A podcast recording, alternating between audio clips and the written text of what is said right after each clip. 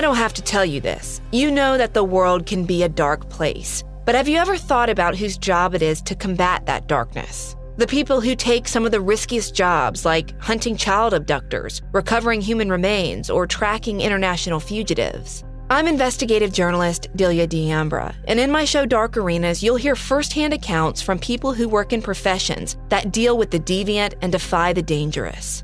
Each episode of Dark Arenas is going to give you a behind the scenes look at what it's like to investigate the most heinous crimes and most violent criminals in society. You're going to learn about the people who choose these jobs and who stay working in them despite the tolls they take.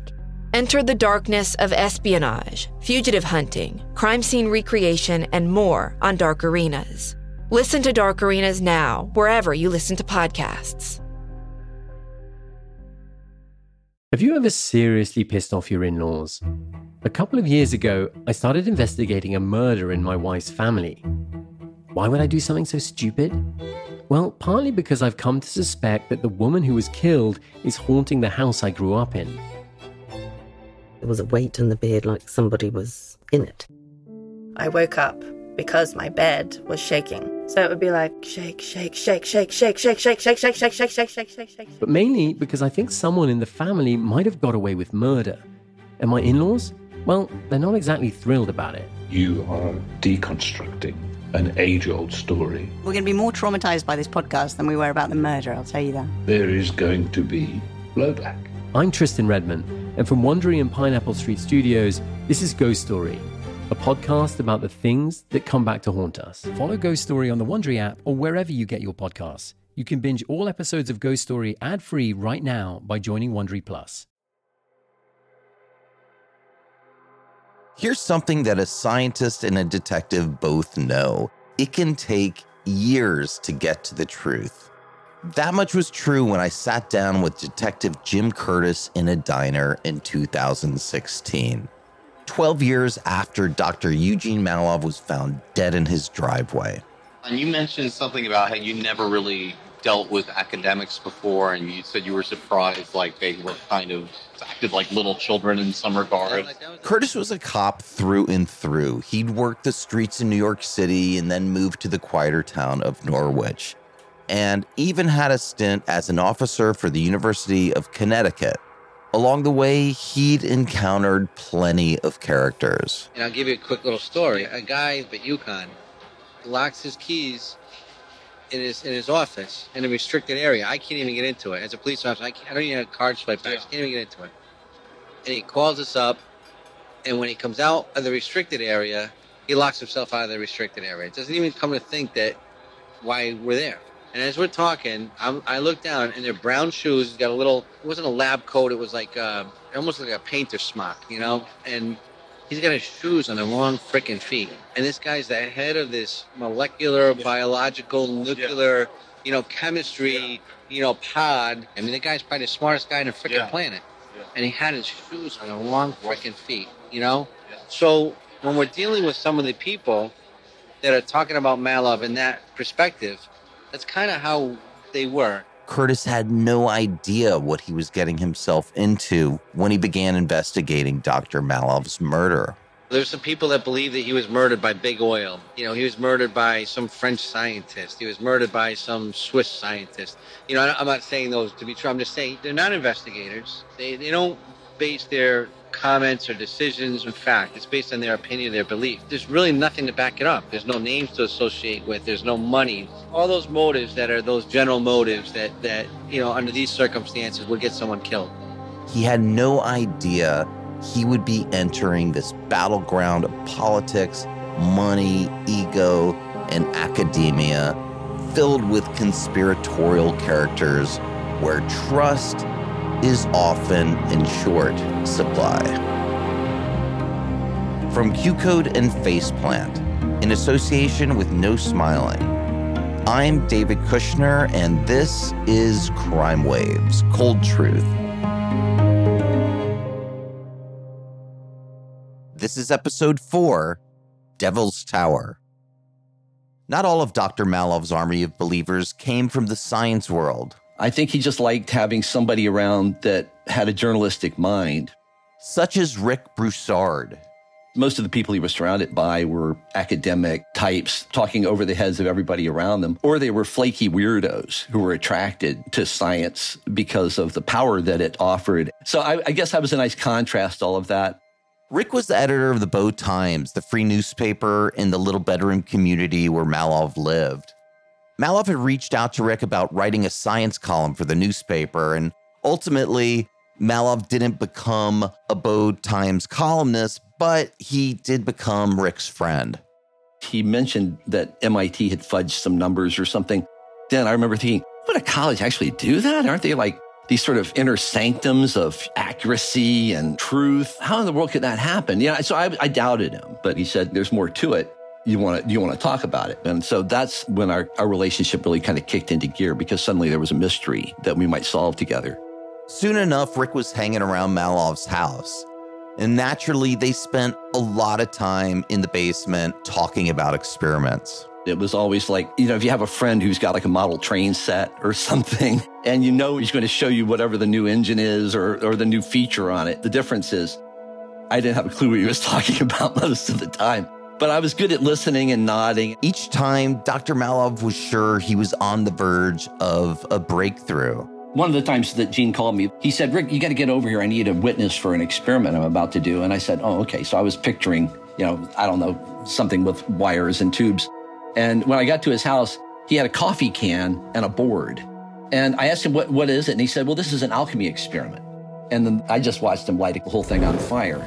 And sure enough, it started bubbling and frothing. It looked just like a crack in, in the magma on the top of a volcano, splurting out little yellow globs. Apparently, what he was trying to conjure up there was a transmutation of elements.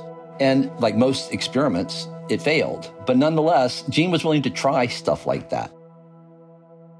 Mallove was willing to try a lot of things, and his plans always seemed to get bigger. One day in the spring of 1993, Dr. Mallove called Rick up to congratulate him on his new gig as the editor of New Hampshire Magazine. And this felt very timely for Mallove, who was cooking up his latest idea. He told Rick that he was sure a development in cold fusion was just around the corner and the world needed to be ready for it society needed to understand now what cold fusion was and how it would reshape everything. So Mallove had this idea to start his own magazine about cold fusion. He saw it as this is going to be like a car, you know, or a computer, both of which have plenty of magazines around them saying, here's this new device. You're going to want to know everything about it. You're going to want to know all the products associated with it. Here's a magazine to do that. So it's going to be a technology that we need to humanize as quickly as possible so that it can start the work of changing the world. Rick wasn't sold. And I said, it's crazy. It's too specific. It's, you know, it, also it's not, not quite real yet. And uh, even when it isn't, it's going to be very technical. I told him constantly it was a bad idea. But Mallove had made up his mind. He was already getting plenty of media attention from his book and his abrupt resignation from MIT. So he started to establish himself as the go to spokesperson for anyone seeking comment on cold fusion. He was doing everything he could to keep the cold fusion conversation alive. A crisis of confidence in Boston's leading research institution. Details just ahead here on 90.9 WBUR Boston. Dr. Eugene Mallove believes data was manipulated to debunk cold fusion. There basically is an infinity of energy, essentially free from seawater uh, in the oceans of the world. And to Rick's surprise, it was only a matter of time before Mallove's work paid off. Physicist Eugene Mallove is editing a brand new monthly magazine on cold fusion, which hit the newsstands just this month. About a year after his conversation with Rick, Mallove finally did it. He started a publication of his own and he called it Cold Fusion Magazine. It was pretty close to what Gene had in mind. It was glossy, a pretty magazine. But, and of course there's a but, I don't think it survived more than an issue or two. Unfortunately, the magazine got off to a false start because of his publisher, a guy named Wayne. Wayne was an eccentric character to say the least. He didn't believe in the moon landing. He thought if you ate only raw foods, you'd never die. He's dead. and he was a very controversial guy. Wayne had claimed to be the founder of the prolific computer magazine Byte before he lost it to his ex wife, who sold it to a publishing giant. And at first, it seemed like fate that he and Mallove got hooked up. But pretty soon, he became difficult to work with. Gene immediately realized that Wayne was a hustler and not being totally honest about everything, I assume. But Mallove barely flinched. He quickly severed ties with Wayne and luckily had kept in touch with someone who could help him start fresh. Oh, there you are, my friend. I sure can, Art. How you doing there? Arthur C. Clarke and Dr. Mallove had become pretty good friends by now. They even video chatted using these clunky gadgets that plugged into their fax machines. it worked. Hey, I got a good picture Clarke agreed to back Mallove's new publication that he was going to start about cold fusion. And just seven months later, in March 1995, Mallove launched the first issue of this new and improved magazine with a fresh name. It was a name that evoked the promise and the possibilities of the innovation of cold fusion, and he called it Infinite Energy. Infinite Energy. Sounds uh, ridiculous, right? Maybe. That is, until you look at everything that's been happening in the field of cold fusion since 1989. Arthur C. Clarke himself even penned the welcome note right inside the cover of the first issue. It read, I congratulate Gene Mallove on his courage in launching Infinite Energy. Well, this is a good way to start off your magazine with pretty much the most brilliant synthesizer of science and fiction ever, who not, not only predicted, he practically described how science of the future was going to work. Being a fan of Clarke himself, Rick was pretty blown away. If you can get a famous person, you know, into your first issue, then maybe you're on the right track. From that point on, Rick would never again underestimate the power of Mallove's conviction.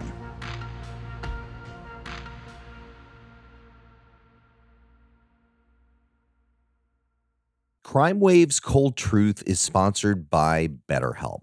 This time of year can be a lot to handle. With less daylight and the changing weather, you might get some seasonal blues. And even if you love the holidays, there's plenty of stress involved all the planning, the travel, the family. So, you know, it's natural to feel some anxiety or sadness as the year comes to a close. But adding something new and something positive to your life can help counteract some of those feelings, like therapy. When there's so much going on, therapy can give you the tools to manage it all, whether that involves coping skills, learning how to set boundaries, or just understanding how to take a moment when the stress piles up and stay centered. If you're thinking about therapy, give BetterHelp a try. It's an online solution, so it's incredibly convenient. And since you don't have to go to an office, you get extra flexibility. It's easy to get started too. Just fill out a brief questionnaire to get matched with a licensed therapist. And if you need a new one, that's no problem either. You can switch therapists anytime for no additional charge. Find your bright spot this season with BetterHelp.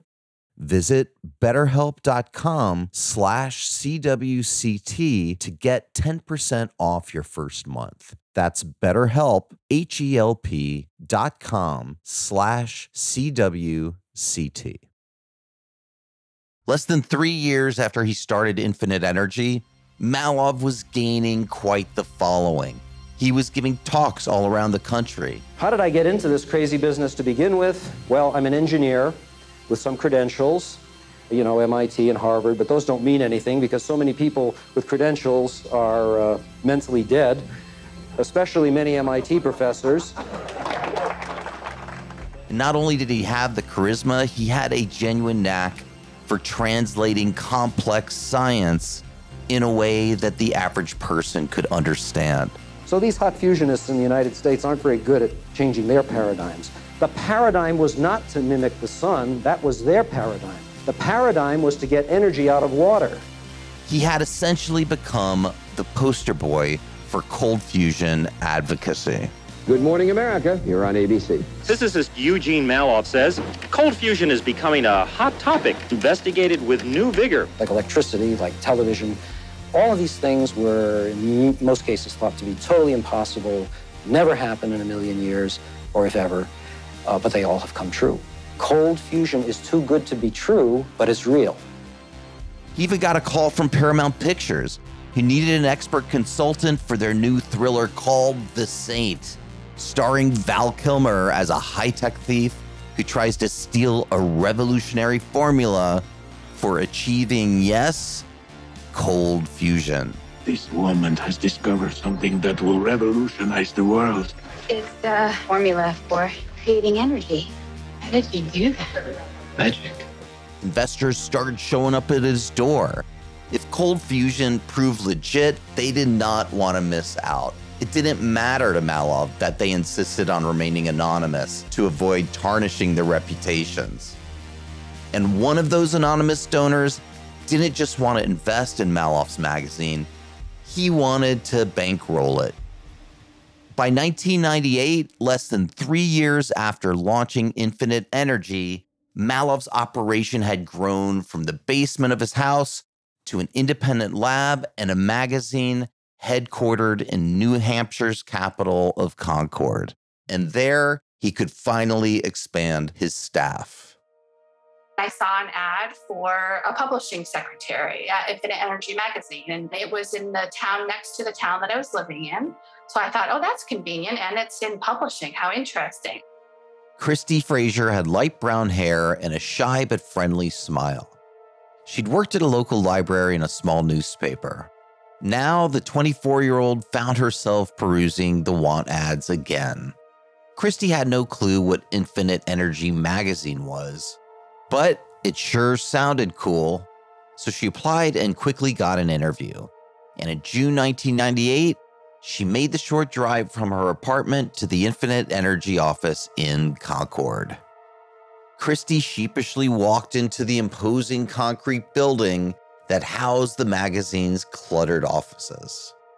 The lobby's 50 foot ceilings towered over her. She sat waiting not so patiently for the mysterious Dr. Mallove to appear.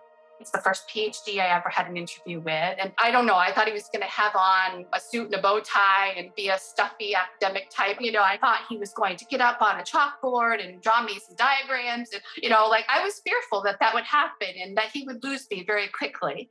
But then Dr. Mallove came bounding down the hallway. He was dressed in his usual khaki pants and canvas vest that he wore over his short sleeve button down shirt. Some of the first words that Gene spoke to me were please don't be alarmed by my office space. Uh, you know, it's no reflection on the work that I do or how I do my work. Mallove whisked Christy into his large office and she saw what he meant. There were at least 20 file cabinets, maybe as many as 30. The most file cabinets I've ever seen in one location. And I assumed they were full since on top of file cabinets were piles high, like some of them were two, three feet high of additional papers. And he said, That stuff I need to have filed. And I said, Well, I will be very good at that, thankfully. Christy took a seat across from Dr. Mallove, and he was not like what she expected. He was personable easy to talk to. They chatted more about where Christy grew up and the movies they liked than the job itself. But when they finally got back around to the subject of work, Mallove was interested in how she might lend her librarian expertise to create a much needed archive of his cold fusion materials. I told him, well, there's certain things I'm not going to give you advice about unless you actually give me the job, you know? so, and he appreciated that. Mallove appreciated it so much that he hired her. Christy started right away, and she had her work cut out for her. Mallove needed all the help he could get. Up until that point, he did essentially 99% of things himself. Any customer inquiries or orders, he was processing all of those. He was actually typesetting the magazine. I mean, he was doing everything, every aspect of publishing and the bigger picture stuff. Mallove had come a long way from the basement of his home. He had three employees for the magazine and would eventually hire lab staff. He had more subscribers than ever, and he had bigger projects still on the horizon. He was the busiest man Christy ever met. If he wasn't editing the magazine or on the phone, he was working on his documentary. Very water that covers 70% of the surface of our planet and gives life to all biological systems. Christie had no idea that her new job would involve brushes with Hollywood stars until the film's narrator called the office one day. And of course, he didn't say, Scotty you're from Star Trek. He just, he just said, James Doohan, I'm calling about the documentary. And I just had a really weird moment where I couldn't speak. This was one of the first like famous people that I had ever spoken to. Christie never had a boss like Dr. Mallove before, and he quickly made her feel like part of his own Justice League. He talked science with her in a way she could understand, and he was quirky.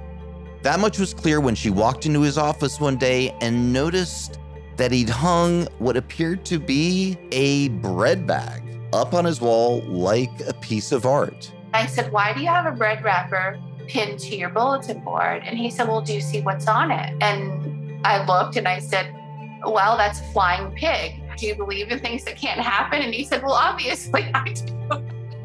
Flying pigs began popping up all over Mallove's office flying pig statues, flying pig posters, and Christie's least favorite, a flying pig mobile that danced from the ceiling. I started calling it the hiding pig instead of the flying pig because I was constantly trying to put it out of view because he was so ugly. the flying pigs were just a silly joke, but they were born out of the bitterness that forced him to leave MIT. They represented how his work flew in the face of the skeptics, like the one who told the New York Times that theorizing about cold fusion was like hypothesizing how pigs would behave if they had wings. Christie had only heard a little bit about Mallove's past, but she was about to find out just how angry he still felt about MIT. By late 1998, Christie and the staff were busy preparing for Infinite Energy's biggest issue yet. The 10th anniversary of Pons and Fleischmann's announcement was approaching, and Dr. Mallove planned to do what no other science publisher would dare.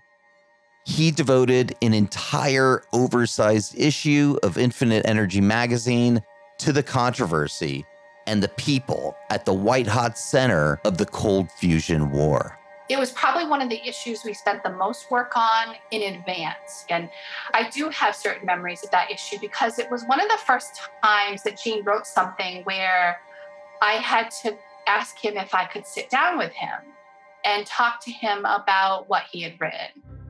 That's because Dr. Mallove had decided to blow the whistle on MIT louder than he'd ever done before.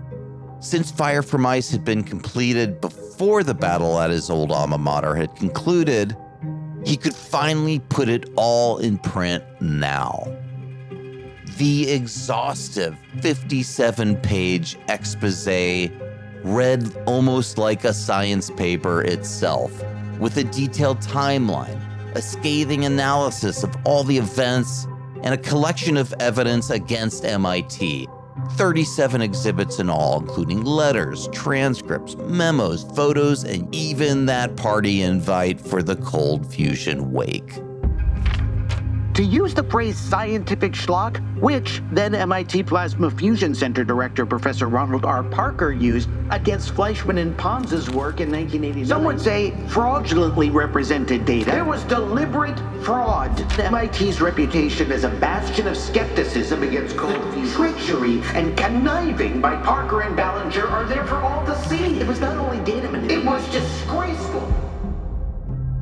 I remember reading his initial draft and I went into his office and I said, Look, I would like to sit down with you. I talked to my managing editor about it first and she sat in on the meeting because she had similar concerns that I did. Namely, about Dr. Mallove's incendiary tone. She implored Mallove as she spoke. I hear all the time about different periodicals being sued for misrepresentation. And I said, as long as everything you're saying can be proven, that's fine. But there's certain name calling tactics that I was uncomfortable with. So we had a lengthy conversation about toning down certain things. And, and he agreed in some instances, and others he didn't.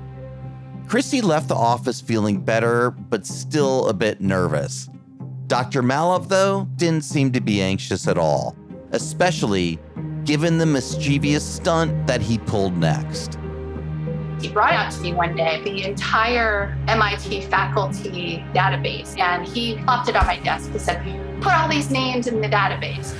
There were more than 1,200 names that he wanted her to add to Infinite Energy's subscriber list.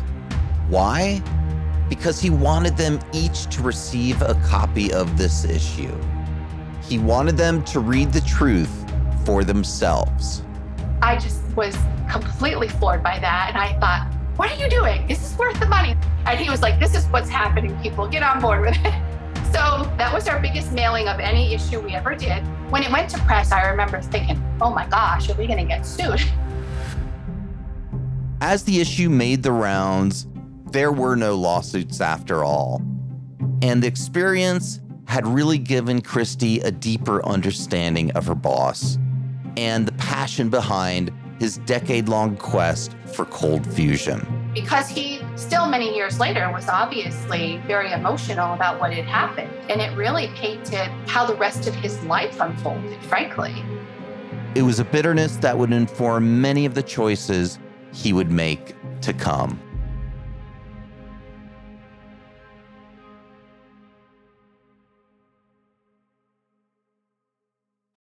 It's 1986, Newark, and Michael Morrison is offered the opportunity of a lifetime. A new job, a fresh start with a secure future as a cop. But Mike has no idea he's about to join what he calls the biggest gang in America. I'm Seren Jones, and this is Black and Blue Behind the Badge, a story about what happens when you have to pick a side. Follow Black and Blue Behind the Badge on Apple Podcasts, Spotify, Amazon Music, or wherever you get your podcasts. Do you want to hear something spooky? Some monster was standing there. It reminded me of Bigfoot. In walked a tall, gray alien. One of the teenage boys started to exhibit signs of textbook demonic possession. I'm Derek Hayes, host of Monsters Among Us podcast. This pure all white entity staring straight at me. Where there should have been eye sockets, there weren't. Monsters Among Us is an anthology of real paranormal stories told by real witnesses. I never really believed in this Loch Ness monster nonsense, but something very snake-like lifted its head out of the water. A giant black triangle. It was so big that it blotted out the stars. And I saw what looked like a huge monster. I could see the outline of hair. New episodes of Monsters Among Us drop every Thursday. Available wherever you listen to podcasts. Somehow I had lost eight whole hours.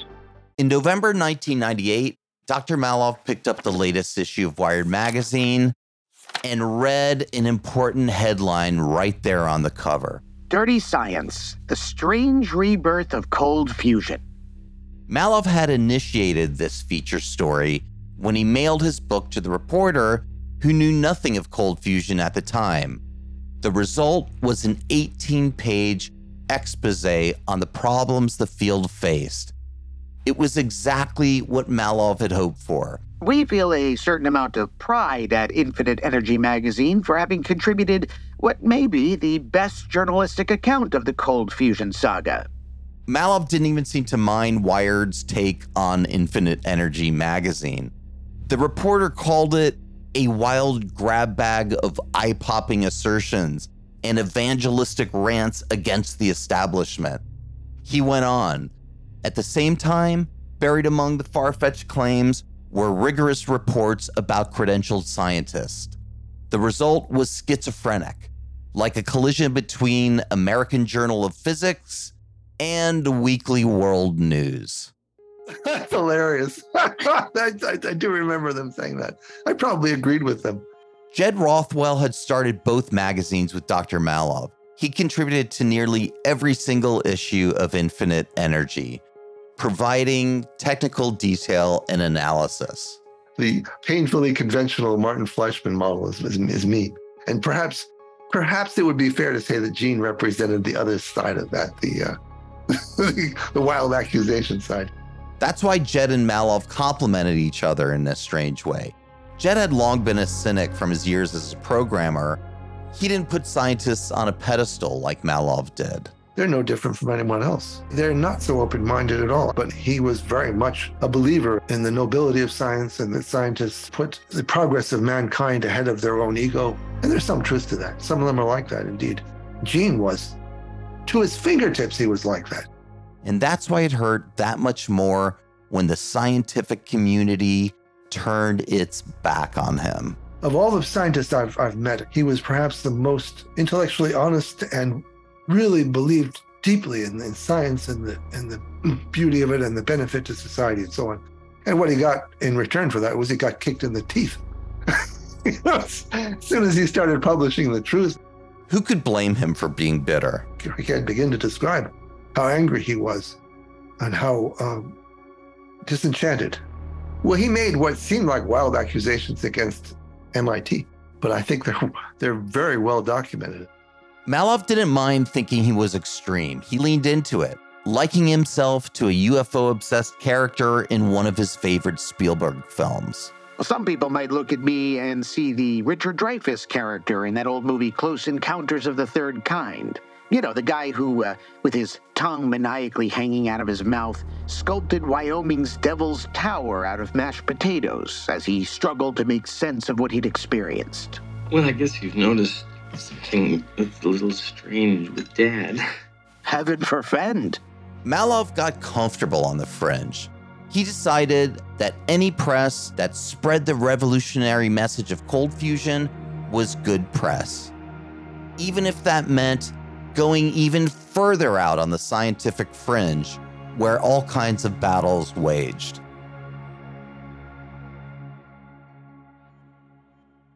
In the early hours of an otherwise normal Tuesday, Mallove eagerly clutched his phone inside his home in New Hampshire. He was calling in as a guest on a radio show most academic scientists would never think to appear on. From the high desert, the great American Southwest, I bid you all good evening or good morning, as the case may be. This is indeed Coast to Coast AM. I'm Art Bell. Since 1995, Dr. Eugene Mallove has been the editor in chief of the bi monthly Infinite Energy magazine. Doctor, welcome to the program. Delighted to be on, Art. The late night conspiracy talk show Coast to Coast AM was syndicated around the world. For Mallove, it didn't matter if he was going to be appearing alongside Bigfoot hunters, alien abductees, or exorcist. He had the gospel of cold fusion to preach to the show's millions of fans. It all boils down to a brain deadness when you have a large ossified federal agency whose right hand doesn't know what his left hand is doing.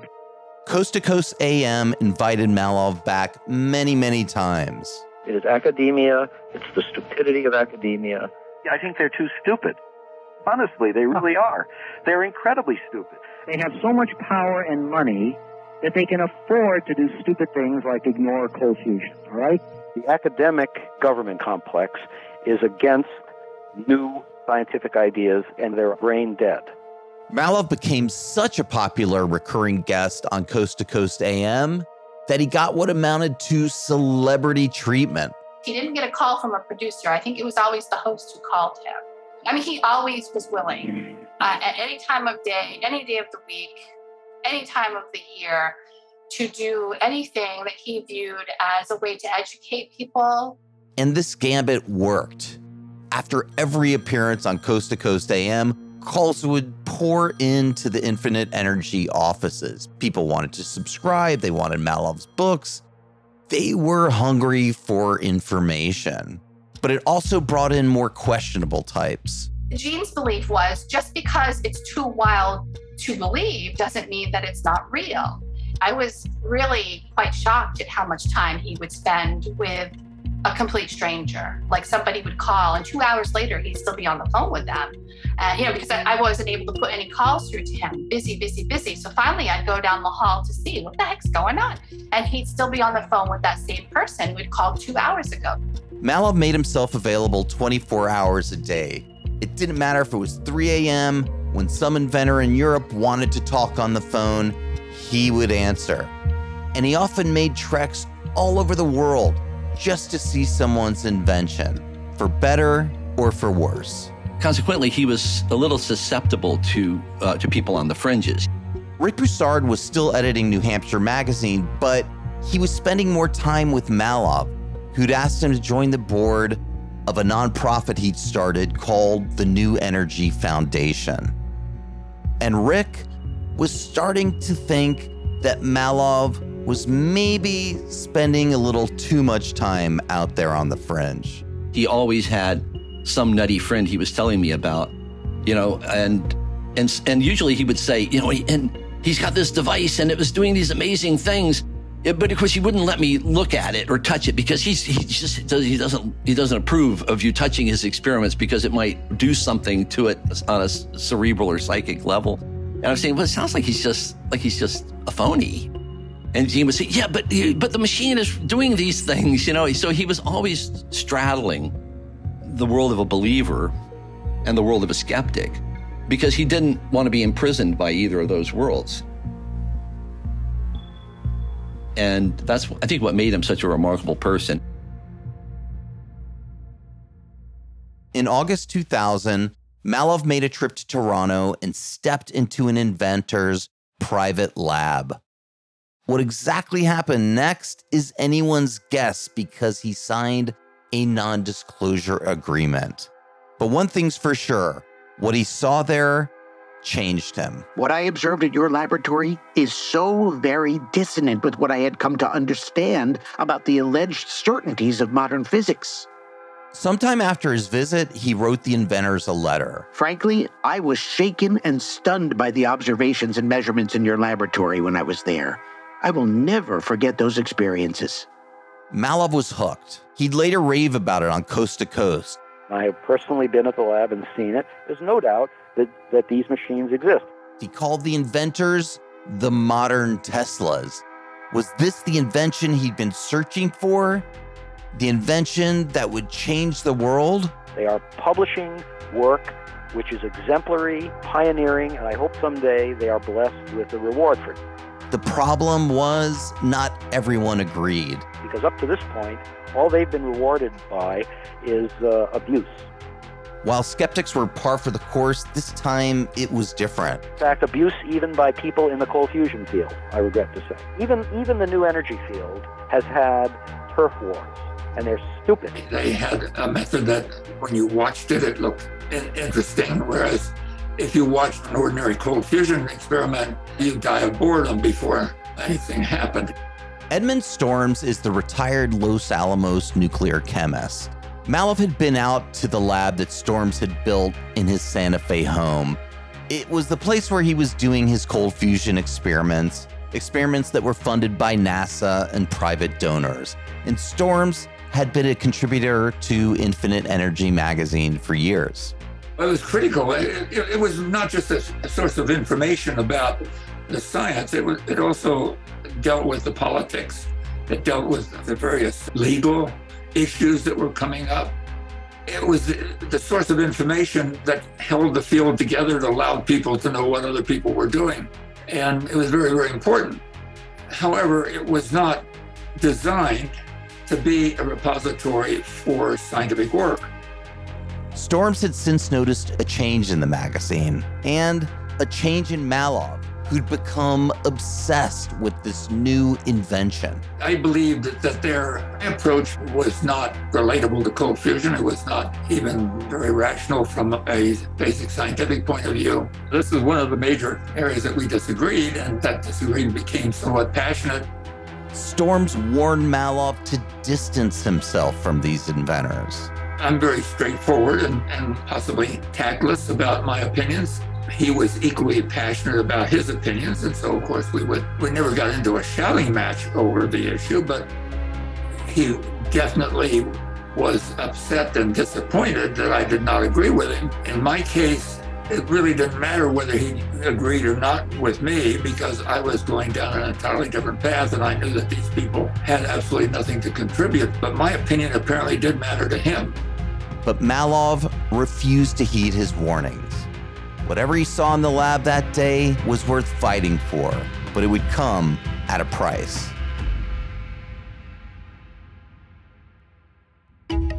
I thought they were bad for him, bad for the reputation of cold fusion. We had some fallings out. You need to admit that you don't have enough scientific expertise to evaluate their work.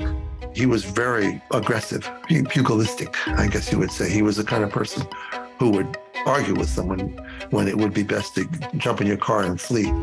As soon as I answered and he and he told me who it was, I obviously knew something bad had happened. That's coming up on Crime Waves Cold Truth.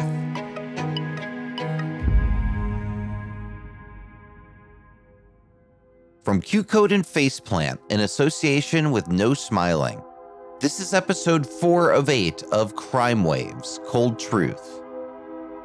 Cold Truth is hosted by me, David Kushner, and based on my article, The Coldest Case. The events in this series are true and actually happened, but some reenactment details are dramatized.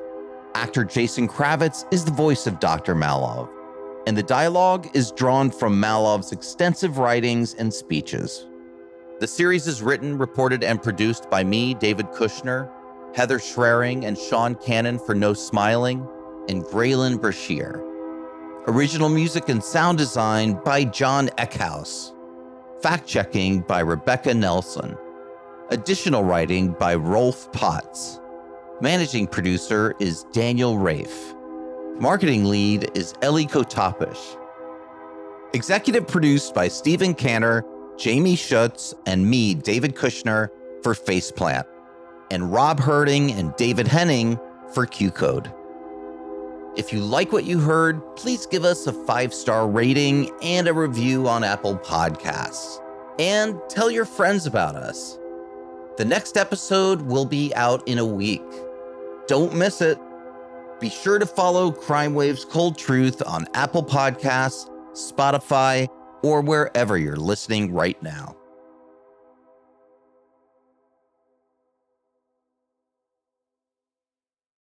Everyone needs a break from the real world. That's why we played games as kids, and that's why we should play games as adults. I'm Troy Lavallee. And I'm Joe O'Brien. And back in 2015, we started a podcast called the Glass Cannon Podcast, a show made up of comedians and actors playing a fantasy role playing game. And now is the perfect time to start listening because we just started a brand new story. It's basically Lord of the Rings meets Game of Thrones meets X Files. Search for the Glass Cannon Podcast on your podcast app of choice. Hey, life is hard, so come play pretend with us. In the 1970s, John Todd burst onto the evangelical scene with a shocking tale. He claimed to be a former witch involved in a then unheard of secret organization called the Illuminati and urged Christians to prepare for a violent world takeover. First of all, the number one weapon in everybody's home should be a 12 gauge pump shotgun. Hear the amazing story of one of the originators of the modern day conspiracy theory. From Magnificent Noise and Sony Music Entertainment, this is Cover Up The Conspiracy Tapes.